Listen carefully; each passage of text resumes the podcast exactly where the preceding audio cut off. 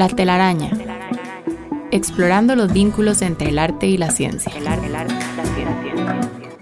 Científicos y artistas destacados construyen a partir de sus diferencias una telaraña de ideas y pensamientos y nos demuestran que al final todo está entrelazado.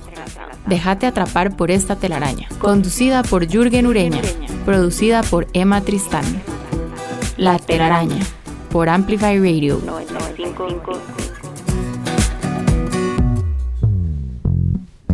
Buenos días, bienvenidos a un episodio más de La Telaraña, el programa de conversaciones entre científicos y artistas que se emite todos los lunes a las 7 de la mañana en el 95.5 FM de Amplify Radio.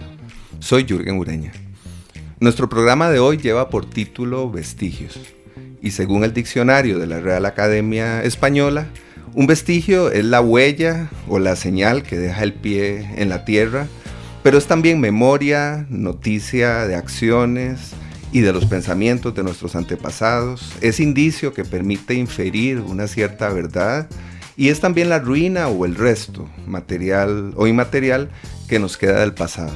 Así que los vestigios son muchas cosas a la vez y nos pueden ofrecer una hermosa conversación que nos proponemos tejer hoy alrededor de este concepto amplio en, compañía de la arqueóloga Ifigenia Quintanilla y el artista visual José Alberto Hernández. Muchas gracias Ifigenia, muchas gracias José Alberto por acompañarnos esta mañana. Bueno, buenos días, muchísimas gracias por la invitación. Al fin se dio. Lo logramos, lo hemos intentado durante mucho tiempo, finalmente lo logramos. Lo logramos, muchas gracias por la invitación igual. No, es un placer tenerlos acá. Eh, yo debo decir de entrada que para mí es un poco extraño decir Ifigenia y José Alberto, porque los conozco desde hace mucho tiempo, porque los considero y creo que nos consideramos amigos, así que yo voy a, después de esa presentación formal, voy a pasar a Pini y a Chepe, porque además creo que particularmente a Chepe, si no solo la mamá, vas a ver quién es. Exacto, si no solo mi mamá. No, sí, eh, así que ahora sí, entramos en el programa, voy a presentarlos eh, leyendo brevemente eh, su currículum y ya abrimos la conversación. Ifigenia Quintanilla es antropóloga especializada en arqueología y gestión del patrimonio cultural. Ha cursado estudios en la Universidad de Costa Rica, la Universidad de Barcelona y la Universidad Autónoma de Barcelona. En su trayectoria profesional se ha desempeñado como investigadora, docente y gestora cultural para instituciones como el Museo Nacional de Costa Rica, la UNESCO, la Universidad de Costa Rica, la Universidad Nacional y la Universidad Autónoma de Barcelona. Es autora del libro Esferas Precolombinas de Costa Rica y de varios artículos científicos. Su campo de especialización como arqueóloga se ha centrado en la arqueología tropical y el estudio de la escultura precolombina, especialmente de las esferas de piedra del Diquís. Entre sus temas de interés pueden destacarse la arqueología, la gestión del patrimonio cultural, el turismo cultural y la socialización del conocimiento científico y actualmente es la directora del Museo Nacional de Costa Rica. Así que Ifigenia, otra vez, bienvenida, muchas gracias por estar acá y creo que es obligatorio comenzar hablando sobre las esferas de piedra del Diquís y sé que eso puede darnos para tres horas de conversación. ¿Por qué es importante estudiarlas y conservarlas? Bueno, este, aludiendo al, nombre de la, de la sesión, ¿verdad? Es porque son vestigios, pero no son cualquier vestigio, sino son evidencia de toda una serie de, procesos sociales, de toda una serie de saberes, de conocimientos, de, son vestigios tecnológicos, son vestigios de algo muy importante que es el esfuerzo y la capacidad humana. Por eso es que tienen ese valor universal excepcional y por eso tenemos un sitio de patrimonio mundial con cuatro propiedades con esferas de piedra, donde las esferas son las que le dan ese carácter eh, de valor universal excepcional. ¿Verdad? ¿Y qué significa eso? Que las esferas para la humanidad constituyen algo más allá de la capacidad humana. ¿Verdad? Y son un vestigio de pueblos indígenas que habitaron el sur de Costa Rica principalmente, pero que hicieron algo extraordinario. ¿Verdad? Y ese algo extraordinario es haber movido 10 toneladas, 5 toneladas y la esfera más grande 23 toneladas aproximadamente, kilómetros en zonas de bosque tropical, cruzando ríos, esteros eh, y todo eh, a puro esfuerzo humano. Es el valor universal. Y el gran valor universal, ¿verdad? Es que son una expresión de la capacidad humana de organizarse y lograr grandes cosas como hacer estas esferas eh, monumentales. Muy bien, bueno, eso es muy sintético, se, se agradece la síntesis eh, en el programa y por supuesto es el punto de partida de una conversación, volveremos sobre las esferas y sobre el concepto de los vestigios, por supuesto. Presento a José Alberto Hernández, a quien ya dije que llamaremos Chepe de aquí en adelante y también a Ifigenia la llamaremos Pini. José Alberto Hernández es diseñador gráfico y fotógrafo, graduado de la Escuela de Artes Plásticas de la Facultad de Bellas Artes de la Universidad de Costa Rica, donde obtuvo su licenciatura.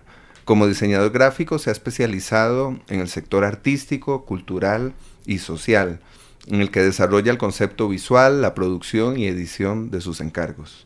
Como fotógrafo se ha caracterizado por el desarrollo de temáticas que se conectan directamente con sus inquietudes más personales. José Alberto ha expuesto su trabajo en museos y espacios culturales de América, Europa y Asia. Cuenta con publicaciones internacionales, de su obra en catálogos, libros y revistas de diseño gráfico de prestigio, tales como Latin American Graphic Design de la editorial Taschen, que es un compendio representativo de los artistas gráficos más destacados de Latinoamérica. Ha sido distinguido con el primer lugar en la primera Bienal de Diseño .dcr Diseña en el año 2011. Ha sido seleccionado en numerosas ocasiones para exhibir su trabajo en las principales bienales de diseño del mundo entre ellas, por ejemplo, la Bienal Internacional del Cartel de México, la Bienal Iberoamericana de Diseño de Madrid, el Poster Fest de Hungría, Poster for Tomorrow en Francia, Plaster en Polonia y la Trienal Trava en Eslovaquia, entre otras. En 2017 recibió el Premio Nacional de Artes Visuales Francisco Amiguetti por su exposición titulada Capturas. José Alberto es además, y esto hay que decirlo, me parece muy importante, el diseñador del concepto gráfico de la telaraña. Así que agradezco ahora delante del micrófono a Chepe por ese hermoso trabajo. Muchas gracias. Le faltó decir que me encanta cocinar, que me encanta el cine y oír música. En realidad eso es lo que más me gusta hacer. Bueno, ese, era el, currículum menos aburrido, el menos, el menos formal. gracias. Muy bien. Ahora sí, Chepe, entremos en la, en la informalidad. Hablamos un poquito sobre esa idea del vestigio, del vestigio como huella, como memoria, como noticia. Yo, yo te preguntaría cuál de esas acepciones del término te interesa, si, si, no es que todas, cuál es más interesante o más relevante tal vez en tu trabajo artístico y cómo se refleja ese interés en tu trabajo. Bueno, esos conceptos o términos que acabas de utilizar de vestigio, de huella, de memoria, eh, para los que nos acercamos a las artes desde la fotografía, como es un, caso, el caso particular, de cierta manera, esos, esa terminología está como, como anclada o históricamente asociada a la imagen fotográfica, ¿verdad? O sea, eso se arrastra desde el siglo XIX y digamos que hasta la fecha, de cierta manera, aunque la fotografía que de hoy es, podríamos decir que es casi otra cosa, ¿verdad? Completamente hasta los medios con los que se materializan. Es, sin embargo, yo quisiera decir que esas acotaciones propiamente, a excepción quizás del trabajo más reciente, ¿verdad? Porque yo lo, para que darme a entender con las personas con los radioescuchas, eh, yo he trabajado en diferentes series fotográficas por más de 20 años, digamos, eh, podemos contabilizar unas 8 series fotográficas este, diferentes. Y tal vez la más reciente o la última, este, al, partir de imágenes, ¿verdad? De otros, en, este caso, sí están muy vinculadas al, al, vestigio y a la huella. Sin embargo, este esas, esas connotaciones no son del todo, forman parte, pero no son del todo importantes en mi acercamiento a la fotografía. Creo que la fotografía, o mi acercamiento a la fotografía, más bien va hacia, hacia ciertos otros lugares, más en lugar de, pretender ser como, este registro. De, algo real o de algo asociado a, una memoria o creo que más bien mi acercamiento con la imagen fotográfica tiene que ver más como, con la dualidad, tiene que ver más, más como con la incertidumbre, con lo que podemos interpretar a partir de una imagen fotográfica según el contexto en el cual la veamos. Por ejemplo, una imagen fotográfica puede ser la misma foto, pero si la ves en un libro de ciencias, pensás una cosa. Si la ves en un, impresa en un diario como se hacía antes o en algún medio digital actualmente noticioso, es de esa imagen pensás otra cosa. Y si esa misma imagen la ves colocada en un espacio de exhibición, digamos un museo, una galería, pensás otra cosa. Entonces, todos esos lugares, todos esos cambios que resultan, este, eh, según los contextos desde el cual se miren las fotografías, es donde, donde radica como, como mi interés, entre otros, porque también tengo otros intereses quizás de carácter estético también en las imágenes, este, y con estético me refiero a, a muchas posibilidades de lo estético, no a lo bello. Claro. Bueno, y ahora que hablas justamente de los museos, pienso en Pini como directora en este momento del Museo Nacional y pienso en la fotografía también como, como algo realmente importante, como un elemento fundamental en el trabajo de la arqueóloga. Creo que, que, que esto que acaba de decir Chepe se conecta con tu trabajo de diferentes maneras. Bueno, es que la conecta con una palabra que él usó, que para nosotros en arqueología es vital, y es el contexto. ¿Verdad? Los objetos sin contexto, la mirada sin contexto, la foto sin contexto o los contextos donde situemos las cosas, en realidad son los que nos permiten entender. Mm. Entonces, para nosotros un objeto sin contexto es como un objeto huérfano. No nos dice, no nos habla. O bueno, nos habla de su orfandad. ¿Verdad? Y, ahora que digo yo, mira, está hablando como si fuera arqueólogo. Y ya cuando, ya cuando dijo la palabra contexto, digo yo, ah, no, ya es un arqueólogo. Ahora lo es, le puedo dar el título de la, directamente. De la fotografía, ¿verdad? Porque, claro, nosotros documentamos contextos de cosas que ya no van a volver a hacer, ¿verdad? La arqueología tiene algo muy interesante y ahí la fotografía y los sistemas de registro son fundamentales, es que cuando se excava, se destruye. ¿Verdad? Los arqueólogos, quienes hacemos arqueología, bueno, yo ahora tristemente cada vez excavo menos, pero nosotros tenemos esa gran paradoja, descubrimos y el descubrimiento a través de la excavación implica la destrucción y la desaparición de eso que es irrepetible, posiblemente único y que ya nunca más va a volver a ser. Entonces ahí la, la fotografía, la mirada de cómo se documente eso, es eh, tiene un peso enorme. Claro. ¿Verdad? Y, quizás Chepe cuando habla de esto, de, de, volver a ver otras imágenes, ¿verdad? Este, eh, a veces imágenes que no son de él, quizás, ¿verdad? ¿Cómo las mira? Posiblemente cuando vea fotografías de arqueología, es que esa fotografía es del último momento de esto. Bueno, esto que comenta Pini justamente ancla bien con el con el proyecto más reciente con el que he estado trabajando. Este, Mis procesos de trabajo desde la fotografía son bastante pausados, ¿verdad? Tienen etapas de desarrollo largos, vamos a ver, cuatro años perfectamente puedo mantenerme este, em, alrededor de una, de una misma este, temática, ¿verdad? Porque la voy, la voy trabajando de forma paralela a mi trabajo diario, que es el del diseño gráfico, ¿no? Este, y del cual pues atiendo otro tipo de, de, intereses. Eh, y en este proyecto, propiamente, este, voy a contar como la génesis del, proyecto. Que tiene que, ese es el que se titula Memento. Que se titula Memento, correcto. Em,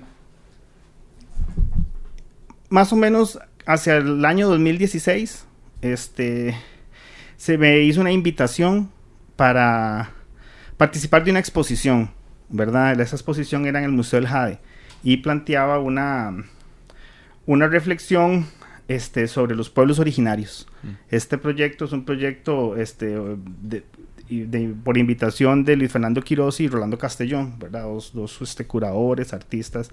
Eh, plásticos eh, importantes en, nuestro país, en la región. Em, y la primera, la primera reacción que yo tuve a la invitación fue, fue, fue, fue, fue de duda, fue de dudar si el proyecto, si yo tenía algo que, que hacer o que decir en relación a los pueblos originarios, ¿verdad? Me planteó como, esa, como esa inquietud y, y casi que estuve cerca de, de, de declinar la invitación.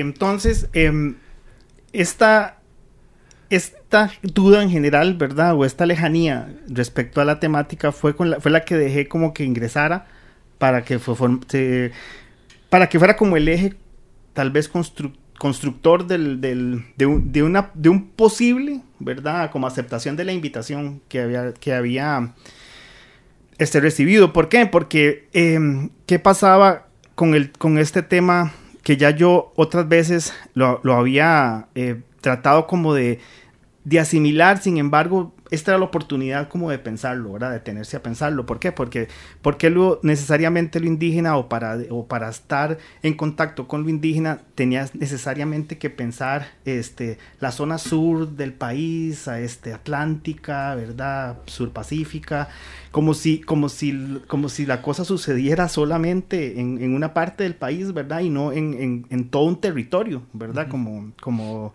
como realmente fue. Entonces hice este recorrido por salas y lo que, lo que pasaba es lo que, de lo que otras veces he vivido, que es en, en, los espacios museísticos del, del, país, lo que, lo que tengo son puros objetos, esos objetos maravillosos, increíbles, ¿verdad? En piedra, en oro, en jade. Sin embargo, son objetos, ¿verdad? O no dejan de ser objetos. En ese recorrido yo me encontré en el museo con una única fotografía, una foto, ¿verdad?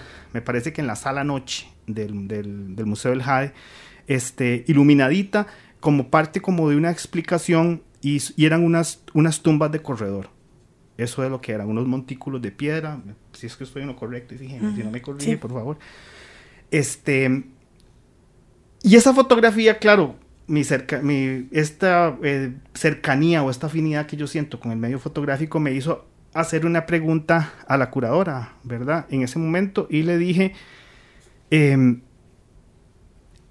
esta imagen, o sea, de dónde se tomó y, y qué, qué... Deme el contexto. ¿no? Deme el contexto de esta imagen y qué, qué, qué pasa ahí, o sea, qué pasa cuando encontramos algo así que hay ahí. Entonces ella, de una forma, pues, natural me explicó, bueno, de estos espacios se extraen cosas, se hace una documentación, ¿verdad? Y ahora ahí, en ese lugar, pues habrá una edificación o, ¿verdad? O alguna carretera, alguna...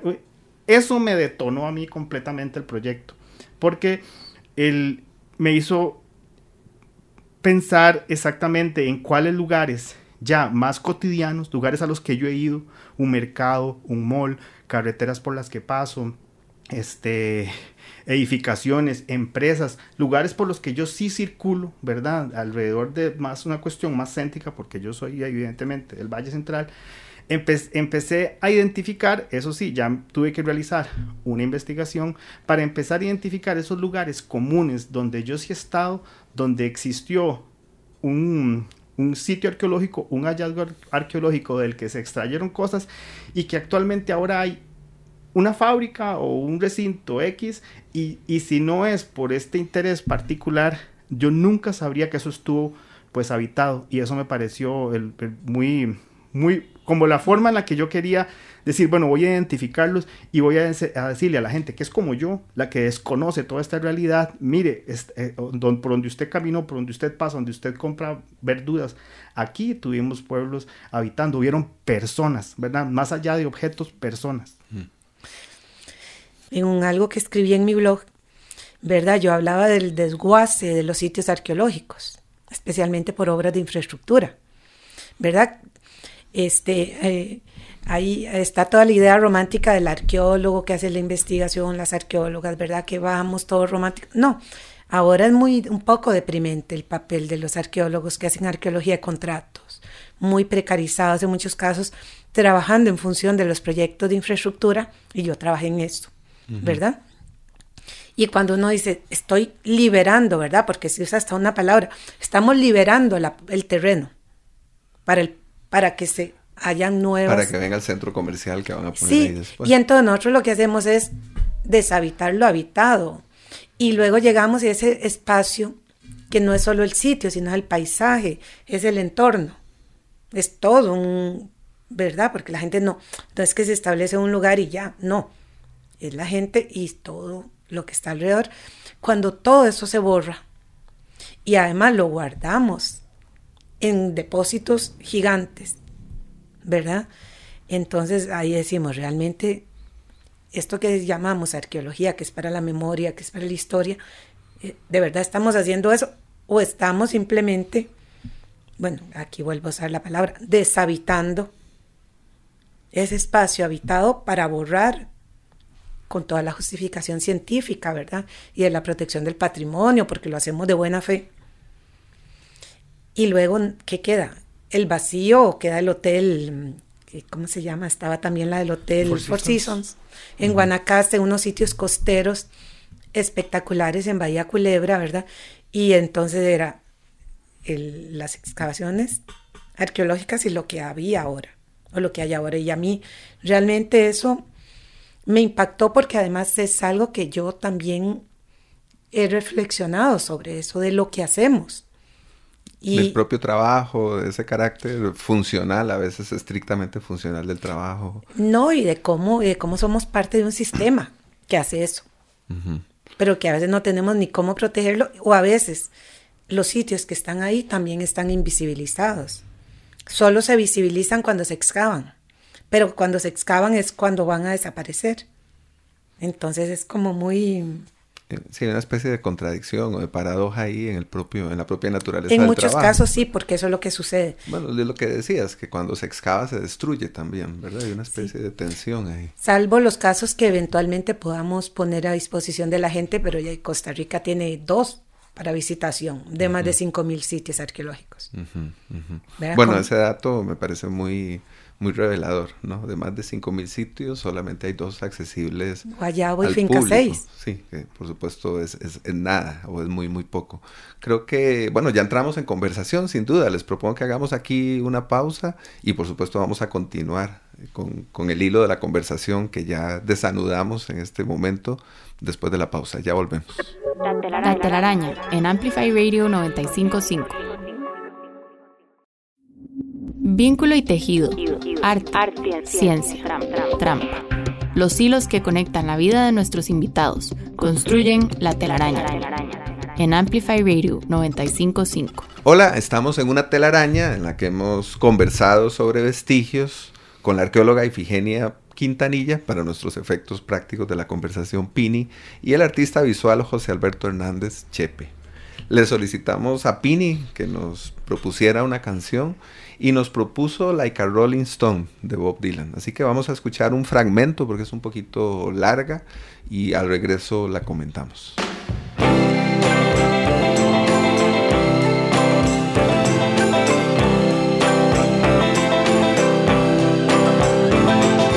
Once upon a time you dressed so fine, threw the bumps of dime in your prime. Then you People call, say beware doll, you're bound to fall. You thought they were all kidding you. You used to laugh about everybody that was hanging out. Now you don't talk so loud. Now you don't seem so proud about having to be scrounging. Your next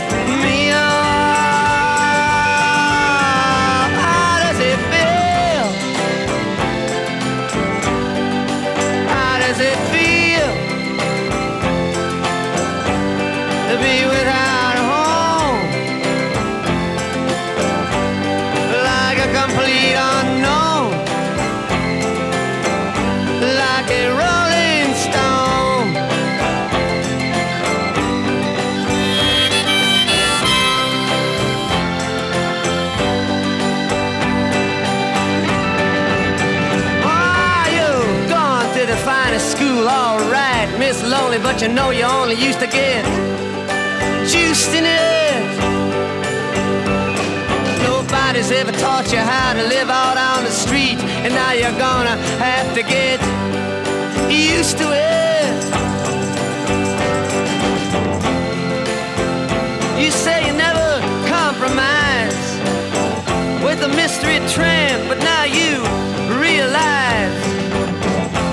not selling any alibis as you stare into the vacuum of his eyes and say, Do you want to make a deal?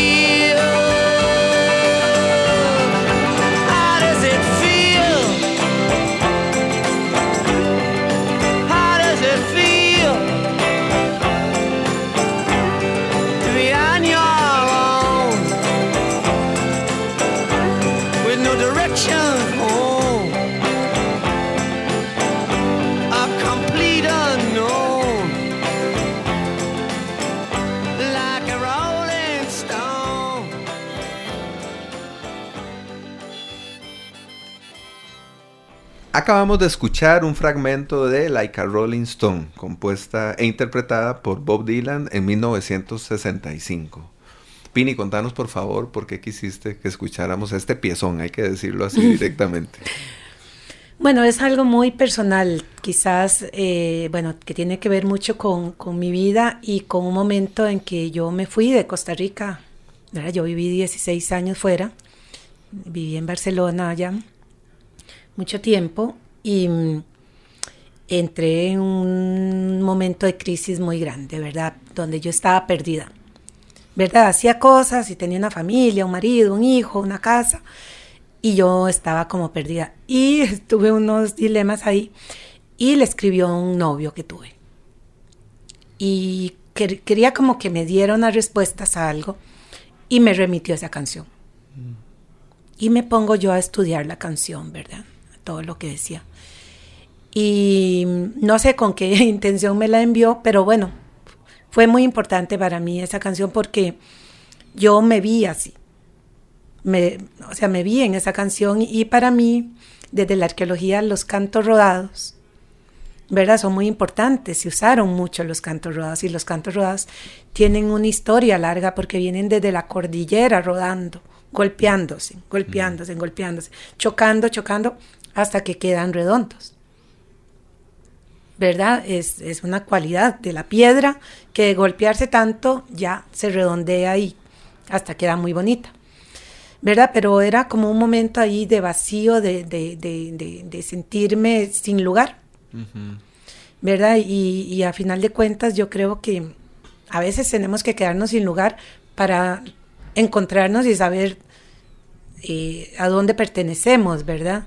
No, no desde un punto de vista identitario, ni de un país, ni de un, ¿verdad? Sino situarse uno, ¿verdad? Y yo escucho esa canción y me ubica a mí en un momento de mi vida donde yo estaba afuera, donde no pertenecía, ¿verdad? Entonces, el volver ahora a sentirme que pertenezco, bueno, tiene que ver con volver a Costa Rica, tiene que ver con volver a la arqueología, tiene que volver con eh, mi pasión, que mi pasión es la arqueología, pero la arqueología de aquí. Uh -huh. A mí no me interesan los romanos, bueno, me interesan históricamente, ni me interesa ir a hacer nada de los egipcios, a mí me interesa la arqueología de acá, en el contexto de acá, y desde el papel que tiene la arqueología en un país como este. La memoria, el pasado, la historia, ¿verdad? Decir uno, yo, aunque sea con una cosita, contribuyo a esto, ¿verdad? Entonces, eh, para mí no se tiene ese vínculo. Bueno, yo lo vinculo además con, con, parte del trabajo de Chepe, si no todo, cuando hablas de quedar fuera, de no tener rumbo, cuando cuando pensamos que la, que la, canción habla sobre un personaje o una persona que, que, lo ha perdido todo, ¿no? Yo pienso en el trabajo de Chepe asociado a, ciertos espacios, ¿verdad? Al, al, a los hospitales, a las prisiones, a la morgue, a ese espacio que generalmente eh, podemos llamar marginal o está en los márgenes sociales de alguna forma y que también es muy interesante en el trabajo de Chepe porque son espacios usualmente inaccesibles o el trabajo de Chepe supone acceder con, con, una serie de dificultades a esos lugares. Creo que sería interesante hablar de eso, Chepe, de, de, manera general sobre tu trabajo y las razones por las que vas a estos lugares y funciona así tu obra. Sí, bueno, no, me parece súper importante este eh, como este resumen o esta síntesis en la que estás hablando de otros momentos es del, del trabajo realizado desde la fotografía porque porque evidentemente así es, ¿verdad? Yo, yo empecé a, o a familiarizarme o a utilizar la, la cámara fotográfica eh, como estudiante, ¿verdad? O sea, ahí fue donde por primera vez yo entré en contacto realmente en la universidad con, con el aparato fotográfico y con las posibilidades que él podía hacer. Y recuerdo que al principio los ejercicios que tenía que hacer para, para presentar o en ciertos cursos, pues me llevaban a, a, a, a tener que hacer fotografías o que realmente quizás no marcaban o no me generaban un interés particular. Y fue donde me di cuenta que a mí me interesaba desarrollar como, como, como, como trabajar sobre temáticas, ¿verdad? Y, girar en torno a ciertos temas eh, que, me, que me causaran cierto impacto, cierto interés. Entonces, el, primer espacio al que tuve que eh, realizar esto que decís de, de plantear un proyecto con permisos y fue, fueron los mataderos, ¿verdad? Los mataderos son un espacio completamente cerrado, ¿verdad? Y, al cual es, eh, no podemos tener acceso y muchísimo menos con una cámara fotográfica. ¿verdad? La cámara fotográfica, supongo que ahora con celulares y todo la gente va a entrar y pues hará alguna cosa y todo, si es que puede entrar, y si, y si no, tiene alguna vigilancia que se lo impida, pero, pero hace unos, hace 20 años ingresar con una, con un aparato fotográfico a un espacio de este tipo, este, no, no, no era, no era sencillo, ¿verdad? Había que optar por, por, como por, como por presentarlo estratégicamente para poder hacer este ingreso a, a este espacio en particular, también a, a, a, un hospital, por ejemplo, ¿verdad? Que fue otro, otro lugar, pasé de un espacio donde donde necesariamente la muerte estaba implícita en, en el espacio como, ¿verdad? Como una imposición, ¿verdad? Eh, un trabajo eh, bastante eh, intenso, ¿verdad? Y me, que me hizo buscar ir a un lugar donde, donde se quisiera de alguna manera preservar la vida a toda costa, que fueron los hospitales. ¿verdad? Y para eso tuve que también realizar una serie de permisos especiales y todo. Eh, y algo interesante que no es menor es que para poder ingresar a todos estos espacios que te estoy mencionando, incluso la morgue, eh, posteriormente depósitos de armas judiciales y todo, la justificación es que hay que dar, hay que darlas desde, desde la investigación, desde una cuestión científica, porque si decís que vas con un interés desde las artes, se te cierran las puertas. Mm. Eso, eso es algo no, no, menor y sobre el cual tenemos que Para pensar nada, porque, claro. porque la reflexión desde las artes siempre, se, siempre parece como, como, como, como superficial, como ambigua, como que no sabemos muy bien qué, se va, qué va a suceder con eso. Entonces, nunca para ingresar a ningún espacio, ¿verdad? El, el, se puede decir que el interés viene desde las artes. Hay que decir que viene desde, un, desde, una, desde algún interés este, científico, documental, ¿verdad? Ese tipo de, de, de, de justificaciones para poder este, re realizar, los, realizar los proyectos, ¿verdad? Este, y eh, propiamente este, este, este trabajo eh, fue escalando a diferentes etapas. Una de ellas fue eh, también hacer el, el, las imágenes de, de, los detenidos, ¿no? Hacer una reflexión sobre esta imagen del detenido, porque al, porque al final, si vos, si yo hago un recuento de mi trabajo fotográfico, hay una especie como de, pareciera haber una, una, un interés en lo, en lo, en lo documental, pero, pero, pero, pero ya, si yo lo, lo, o alguien con un ojo, ¿verdad? Un poco fino, se acerca a ese interés, se va a dar cuenta que hay como un, lo que hay es un, realmente es un falso documental, porque la documentación está sirviendo para llegar a, hacer, a establecer otras miradas. Por ejemplo, en el caso de los detenidos, ¿verdad? ¿Qué pasa con esa imagen tomada de una persona eh, de forma frontal o lateral, este, que, nos, que nos tiene que decir cosas sobre, sobre ese ser, este, ¿verdad? Eh, marginal, eh, que está siendo eh, fotografiado por el mismo instrumento que nos fotografía a todos, pero la fotografía, ¿verdad? Del perfil criminal tiene toda una connotación, ¿verdad? Que ya la tenemos instalada dentro de nosotros, este, sobre una construcción, ¿verdad? De, de, de, los tipos humanos, ¿verdad? Y, en, la, en la fotografía necesariamente o implícitamente existe eso, ¿verdad? Todo es una, hay una construcción siempre en la imagen fotográfica. Parece un acto inocente, pero, pero nunca lo es. Pero no lo es. A mí también eh, la que Rolling Stone me, vuelve, me devuelve, por supuesto, a los trabajos arqueológicos, a las, a las esferas de piedra del Diquís. Y creo que hay algo que, que al inicio eh, comentaba Pini sobre la importancia de estos espacios que podría complementarse ahora con la reflexión sobre lo que conocemos a partir de esas piedras eh, sobre las personas que las, que las elaboraron. ¿Qué, podríamos decir sobre estas personas, sobre este proceso eh, a partir de estos vestigios, a partir de estos rastros que nos quedan? Suena una obviedad, pero lo que podemos decir es que eran personas. Porque hay gente que duda que, eran, que las hicieron personas. Claro, existe la teoría de los extraterrestres. y entonces nosotros, primero, que, que eran personas. Luego que eran personas de pueblos originarios. Y luego que eran personas que trabajaban muchísimo, muchísimo, porque no era solo hacer esferas, era vivir, alimentarse, eh, tener sus herramientas, hacer toda una logística de traslado, preparar los lugares donde las llevaban, las traían. Y bueno, si las iban a llevar a un pueblo, pues el pueblo ya tenía que existir, ¿verdad? Entonces nos hablan también de personas que les gustaba el espacio público, de personas que les gustaba compartir.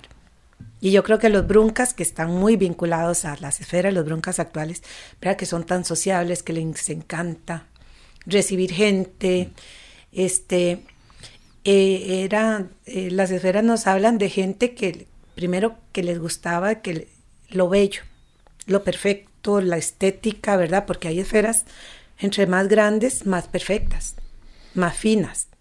Pero estamos hablando que mueven 5 toneladas y toda ella, a veces con una simetría, hay una que tiene un desplome de 3 milímetros, la que está en la universidad, en la sede de ciencias agroalimentarias, en, en la facultad, en la sede de San Pedro. ¿Verdad? Entonces es un sentido de la estética, de las formas puras, ¿verdad? Y estamos hablando de gente que se organizaba mucho con un sentido de la innovación, de la creatividad, de resolver problemas, ¿verdad? Que nos destruye toda esa imagen del indígena vago que está ahí echado en una hamaca, que parece que le caen las cosas del cielo y que nos han alimentado, ¿verdad? Una serie de prejuicios. Esta gente tenía que estar trabajando, tenía que tener los codos destrozados, de estar golpeando para tallarlas y que tenían que estar inventando, y se les iba una esfera en el río después de todo el trabajo. ¿verdad? No se podían dar ese lujo, tenían que ser senderos, puentes, grandes barcos para subirlas. Entonces estamos hablando también de gente que tiene una intensa vida social y una intensa vida económica. ¿Por qué? Porque para hacer eso tenían que producir, tenían que tener comida, tenían que tener todas unas condiciones. Entonces es eh, verdad, la piedra nos lleva, esas piedras tan pulidas, nos llevan a gente muy pulida, por decirlo de alguna manera. Bueno, qué gran síntesis. Y vean todo lo que nos dicen los vestigios, ¿verdad? Esa palabra eh, que a veces suena un poco extraña, que no utilizamos con frecuencia, no es de uso común. Y sin embargo, qué, qué importante es en cuanto a lo que comunica o nos permite entender o conocer de una sociedad o de nuestros antepasados. Yo voy a hacer aquí una pausa y ya regresamos. La telaraña en Amplify Radio. La telaraña.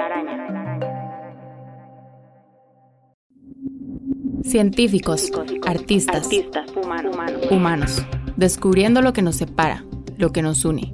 La telaraña en Amplify Radio 955. Hola otra vez, seguimos enredados en una telaraña conversando sobre vestigios con la arqueóloga Ifigenia Quintanilla y el artista visual José Alberto Hernández. Hace unos minutos escuchamos a Bob Dylan por sugerencia de Ifigenia, es decir, Pini, y ahora Chepe nos propone escuchar Sobrevivencia de Tapado Vargas, Walter Flores y Alexander Villegas. Escuchemos.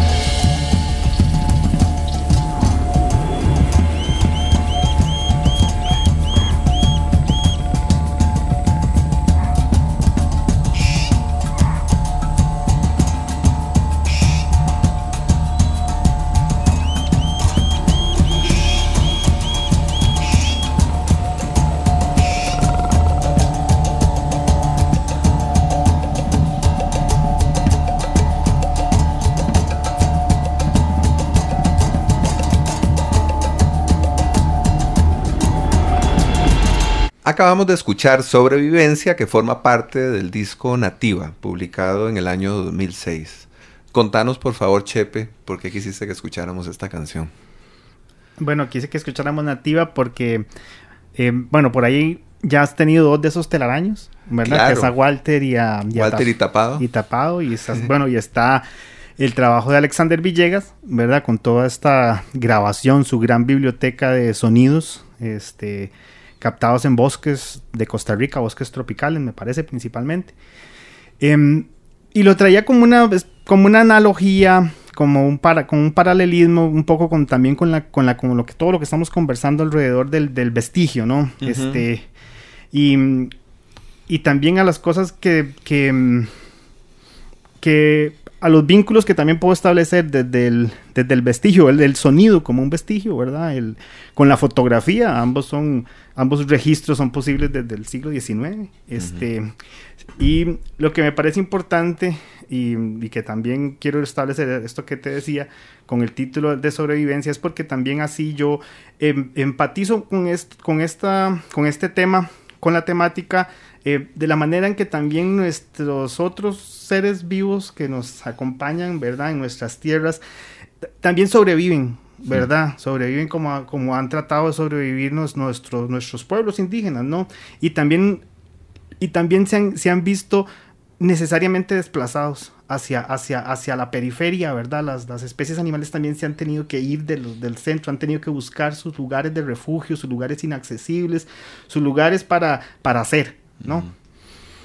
Yo le comentaba un poco ahora fuera de micrófonos a Ifigenia, este, como una conversación, era que tener acceso y poder ver las imágenes que, que conserva o que tiene guardadas el Museo Nacional de, de- de los hallazgos arqueológicos, de, los, de las excavaciones, de este, de este, de este, es, es, es impresionante y es, es increíble para, para una persona, para el común de las personas. Yo le decía a ella que no sé si es porque ellos ya están familiarizados, ella sí, ellos arqueólogos y arqueólogas, con todo ese material que no lo dimensionan, pero viéndolo, ¿verdad? Desde afuera, es, eh, provoca una cantidad de sensaciones, ¿verdad? Es una, es una mezcla y creo que todo esto ha formado parte del proyecto, porque dentro es de la, de la, de poder ver la forma en que, en que estos espacios, las cosas donde han aparecido, donde se han extraído objetos, eh, eh, y los vestigios, volviendo al tema que nos reúne o nos convoca, este,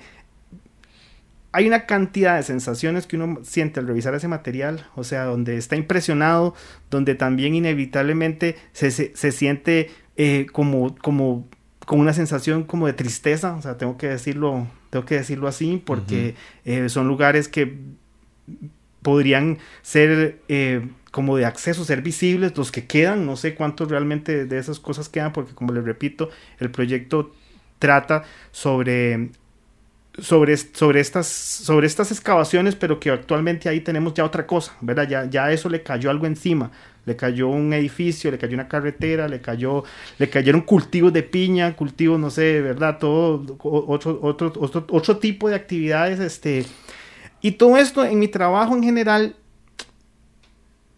quizás muchas personas han querido a veces en diferentes momentos, desde que empecé a trabajar hasta la fecha, en, yo no necesariamente es que estoy haciendo como una crítica, sino una reflexión hacia ciertos temas, que podamos ejercer una mirada diferente hacia cosas que están, que están, que están como vedadas, ocultas, este, y en este caso olvidadas.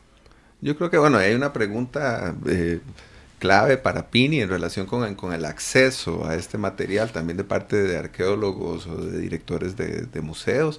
Pero voy a hacer también un paréntesis para recordar que Nativa también es un, es un disco cuyo diseño gráfico estuvo a cargo de Chepe, y eso creo que no hay que olvidarlo porque la faceta de Chepe como diseñador gráfico es importantísima. Tal vez no le dediquemos mucho tiempo acá, pero es necesario decirlo. Bueno, sí, me la brinqué y sí es importante. Una de las afinidades importantes es que el, el diseño gráfico de, de ese, de ese, ¿verdad? Ese CD en este, eh, es un, tiene esa, esa forma, ¿verdad? Un empaque de CD. Este, todo el diseño gráfico de ese trabajo este, yo lo realicé en su momento y, y- y fue un trabajo que, que particularmente lo disfruté mucho, me, me llevó a desplazar, ir a Monteverde, a hacer recorridos, o sea, como generalmente en mi trabajo, tanto como desde la fotografía como desde el diseño, solo como involucrarme mucho con, los, con, con, cada una de las, digamos, de los encargos, como tratar de entenderlos bien. y, ese, y ese trabajo tiene un, tiene también un lugar importante como en, mi, en mis memorias. Bueno, ¿ves? Hablando de memorias, Pini. bueno, todo lo que guardan los museos, ¿verdad? Este es un tema este, eh, que hay que reflexionar, ¿verdad? Porque el museo enseña, los museos enseñan siempre muy poquito. En realidad enseñan casi nada. Es, esa, lo que se enseña está muy mediatizado, ¿verdad? Hay una selección, una decisión sobre lo que va y lo que no va. Y eso además crea una mirada, una manera de que las personas miren lo que se les da, porque a veces ni siquiera es solo, solo lo que se expone, sino cómo lo veo. Si solo lo veo de frente, si puedo caminar alrededor, si lo veo muy arriba, si lo veo muy abajo, ¿verdad? Entonces todo está muy pautado. Pero los museos, ya lo que resguardan especialmente, en un caso muy especial como el Museo Nacional de Costa Rica, que es un museo nacional, ¿verdad? El concepto museo nacional es el museo que resguarda el patrimonio del país. En el caso del Museo Nacional es patrimonio cultural, arqueológico, histórico y patrimonio natural. El Museo Nacional solo en ahora que incorporó las colecciones del envío tiene más de 3.700.000 ejemplares de flora y fauna. Tiene, no sé, millón y resto de insectos el Herbario Nacional, que es el más grande de Centroamérica, con cosas colectadas desde 1860, 70. ¿Verdad? Pero además tiene documentos, tiene fotografías, tiene archivos, cantidad de documentos, ¿verdad? Entonces, es el que resguarda esa memoria, no necesariamente el que la muestra toda. Entonces, esto de ir a las entrañas del museo, no solamente ver los objetos, sino ver las fotografías, ver, por ejemplo, hay gente que estudia, hay un señor Henri Pitier, que es un personaje, ¿verdad? Eh, y muy importante en la historia natural, en la arqueología, etnografía de Costa Rica y de, bueno, en la historia de la ciencia. Y el museo tiene cosas de él que se trajo desde Suiza, en 1800 y resto.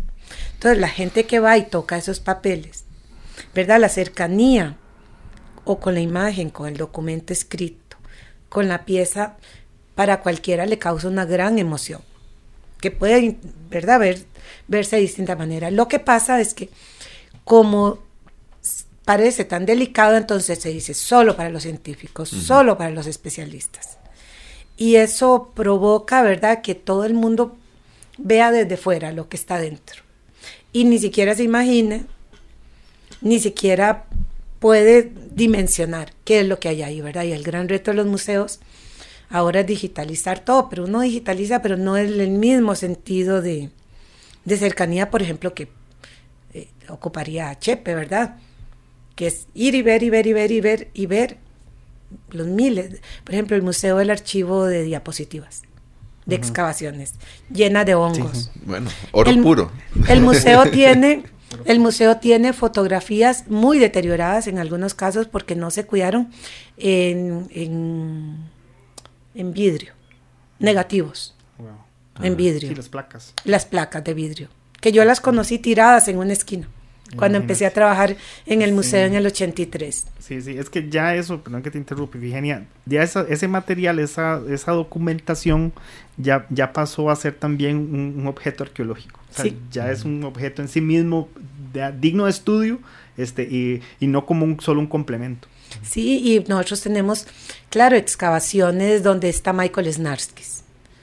No es un gringo que está ahí, es Michael Snarskis que vino y eh, él y junto con otra gente desarrollaron la arqueología científica y profesional.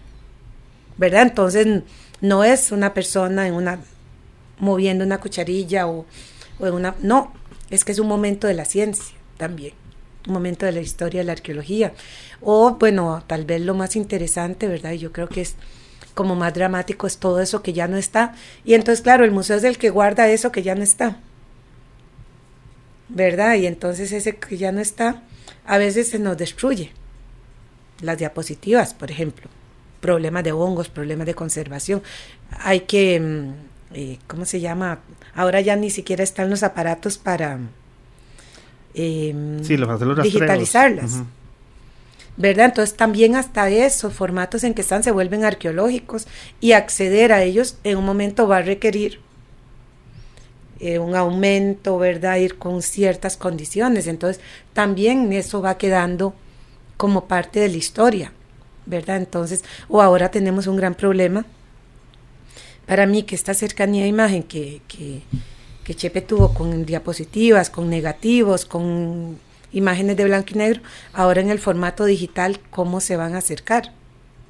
Entonces le mandamos los archivos para que vean dos millones de fotos.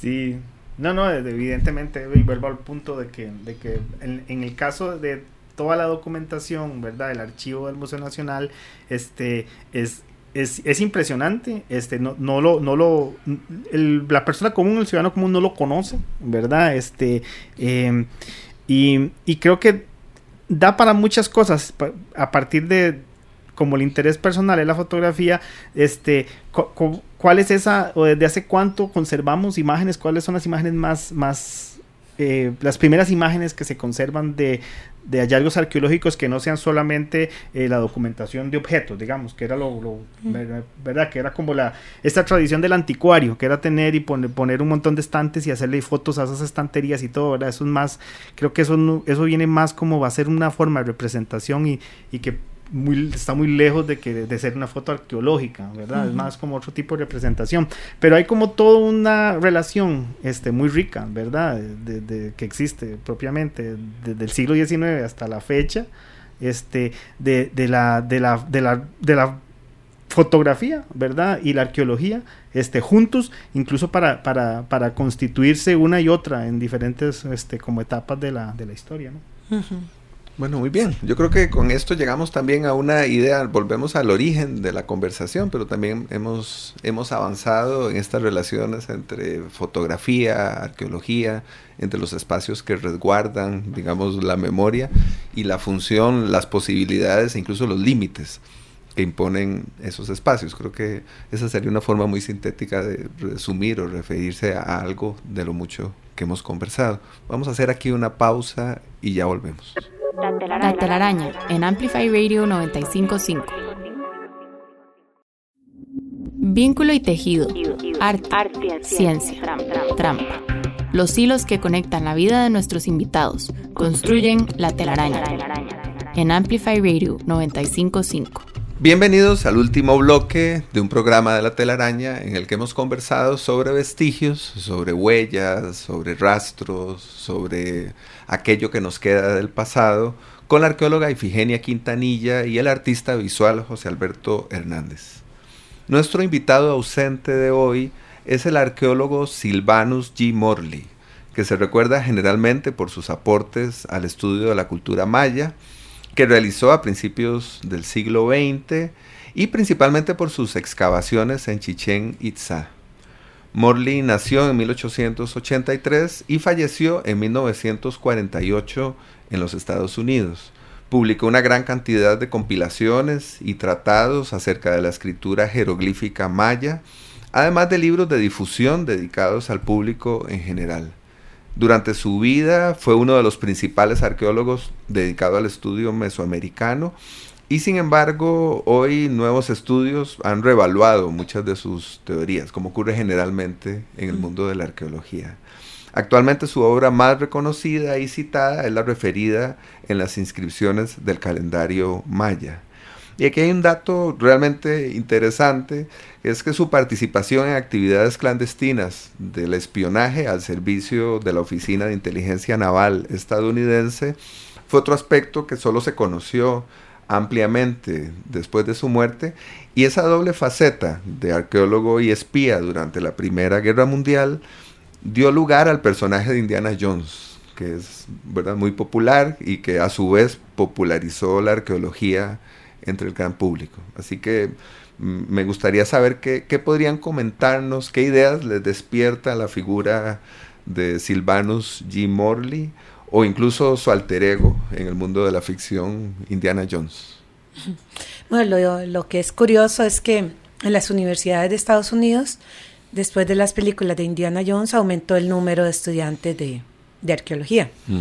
¿verdad? Y lo que es eh, muy curioso también es que mucha gente crea que la arqueología es eso. Y luego se dan la gran decepción porque la arqueología implica horas de trabajo de campo, implica mucha disciplina, implica mucho estudio, implica otro acercamiento, ¿verdad? Desde la ciencia, desde la metodología y que actualmente la arqueología está a mil años luz de eso, ¿verdad? Ahora es menos aventurera, es menos apasionante, ¿verdad? Y em, esta idea de estos personajes, ¿verdad? Normalmente hombres, aunque eh, em, hay- hubo gente, ¿verdad? No solo él.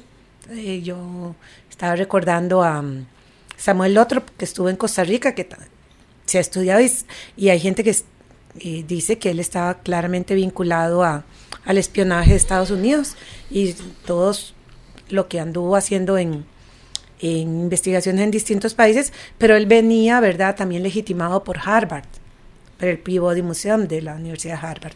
Entonces es una combinación también de científicos, exploradores, ¿verdad?, que informan, que le- ¿verdad? Pero ese es el relicto de los exploradores del siglo XIX que van en, los nuevos, en el nuevo mundo, o en África, o en Asia, eh, documentando, ¿verdad? Porque además tienen muchas facetas, ¿verdad? Entonces, claro, eran muy útiles también para... Tenían mucha Para- información, Claro, ser fácilmente mucho acceso a ¿no? información. Sí. Y eso alimentó esa figura romántica, ¿verdad? Que la gente cree que uno desde la arqueología se la pasa ah, peleándose en ahí con momias y todo, pero no, la realidad es otra. Que, que el manual del arqueólogo incluye un látigo y un sombrero, así como el de. Indiana Jones. Sí, me imagino cuántos pecados comete Indiana Jones, ¿verdad? En estas películas a la vista del, del, del arqueólogo, de la arqueóloga que sabe, ¿verdad? Claro, claro. Bueno, yo me voy a permitir hacer un, un- un paralelismo con la figura de Silvanus, este, propiamente, este, con esto que vos mencionabas de, de, de que trascendió su faceta como espía, ¿no? Incluso esa es la que terminó por ser relevante y probablemente eh, bajándole un poco el perfil a su, a su parte eh, como investigador, ¿verdad? Que realmente era genuina y lo era, un investigador. Eh, ese, el paralelismo que voy a poner con él es que cómo, cómo fue que él este, se convirtió o cuál era su manera de, de hacer este, en sus expediciones por, por México y Centroamérica. eh, eh, ¿Cuál fue el mecanismo que él utilizó para poder meter todo su aparataje fotográfico y, así hacer de espía norteamericano, ¿verdad?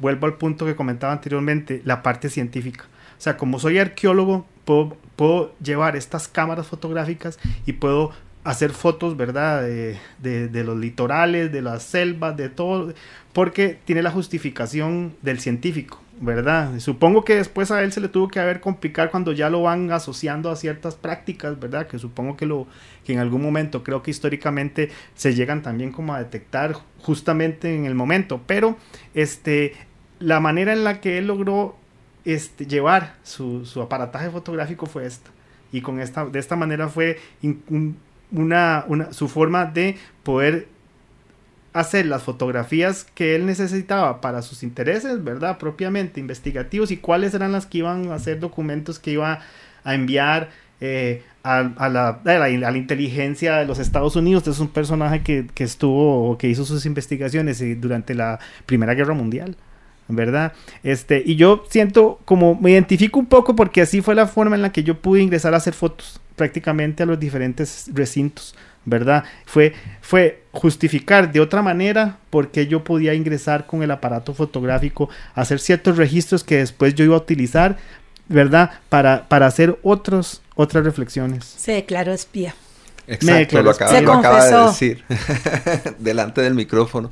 Hay un personaje también fascinante llamado Edward Muybridge, también del finales del siglo XIX, principios del XX, que es una de las figuras importantes del llamado precine, el que filmó el galopar de una serie de caballos que están, que es una imagen muy conocida y que viajó por Centroamérica eh, disfrazado, digamos, de etnógrafo, contratado por la compañía bananera como una especie de informante de la, de la compañía bananera, de la United Fruit Company, antes de instalarse en Centroamérica. Y Mybridge eh, hizo, era un gran fotógrafo, pero hizo fotografía etnográfica como un disfraz de su trabajo para la compañía bananera. Claro, Silvanus también, eh, parte como de su trabajo como espía, era eh, informar a los Estados Unidos, en el caso de la, de la United Fruit Company, este, qué otras empresas locales estaban compitiendo, ¿no? Y que había como que saber y, y, otras creo que, que manejaban maquinaria agrícola y,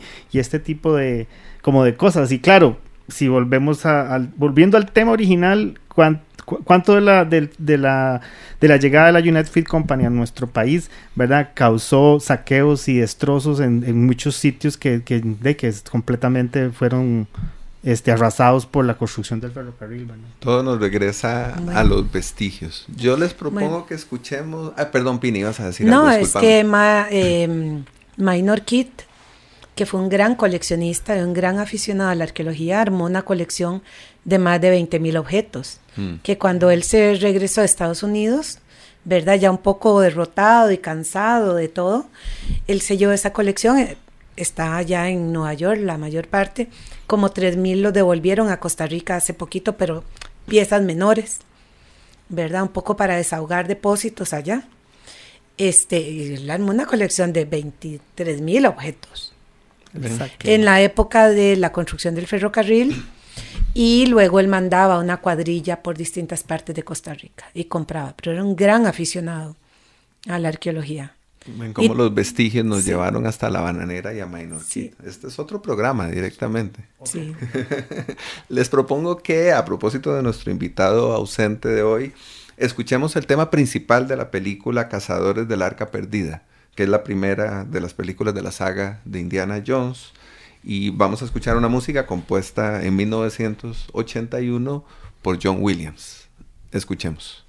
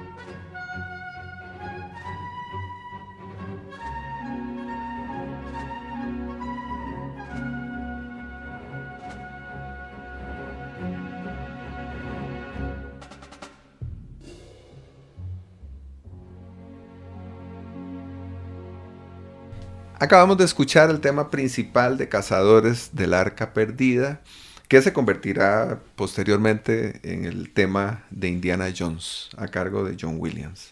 Eh, solo me queda agradecerles por acompañarnos hoy y preguntarles, por supuesto, si hay algo que nos quedara pendiente en la conversación para de alguna forma referirnos a esto de manera sintética. Está claro que esto da para dos o tres horas de conversación. Me disculpo por haber interrumpido un par de veces en el programa y amenazo con invitarlos de nuevo a que repitamos otro lunes en la mañana una conversación como esta. Este, no, más bien muchísimas gracias, Jürgen, por invitarnos a la, a la conversación, ¿verdad? Tan, tan rica que hemos tenido. Este, y quizás lo que quisiera comentar para cerrar es que em, el, este proyecto en particular que he, ido como desmenuzando, eh, he podido como hacer ciertos, como mostrar como ciertos fragmentos, ¿no? Como de lo de por dónde va, de qué trata y todo, pero finalmente yo quisiera reunir como esos 15 casos distintos que he ido recopilando, este, de una manera en que eh, todos juntos sí monten la idea de lo que, de lo que se quiere transmitir respecto a todo este tema de como del, del, vestigio, ¿verdad?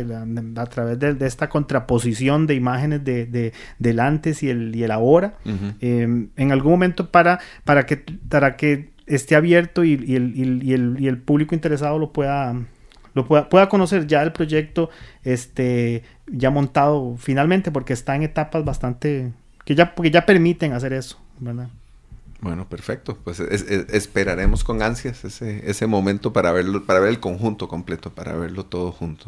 Me lo dice a mí que lo he visto por partes verdad entonces yo, sé por dónde va el comentario. verdad ya ya sabemos que estamos a ver que cuando hay espacio disponible en las salas del museo.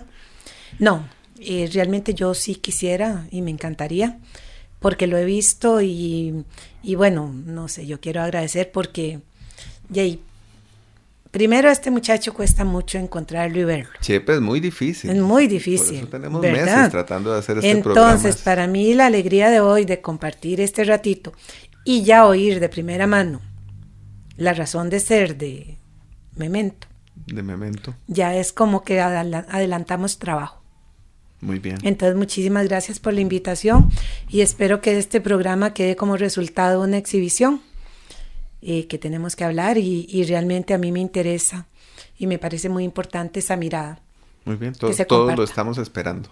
Yo quiero, sí, no dejar de mencionar que, que de verdad me, me, me, alegra mucho que al programa me hayan invitado para, para hablar desde la mirada como fotógrafo, porque a veces la parte del diseño gráfico, que es mi trabajo cotidiano, yo digo que se roba el show y hay otros, otras facetas del trabajo que tienen muchísimos años de venir al lado mío, este, pues eh, cuesta más como, como, como, como que despierten como ese interés para, para, ¿verdad? Para conversar. Entonces yo de verdad que quiero genuinamente dar las gracias. Bueno, y yo también quiero darles las gracias otra vez por estar acá, por acompañarnos.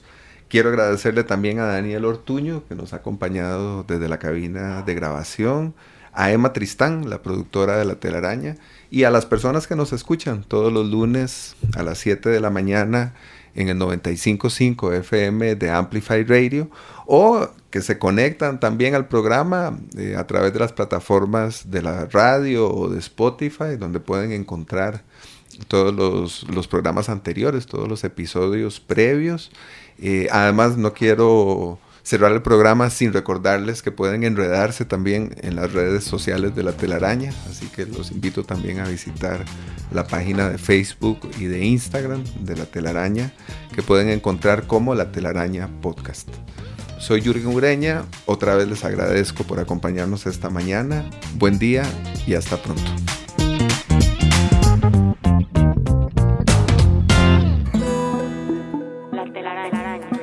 Explorando los vínculos entre el arte y la ciencia, conducida por Jürgen Ureña.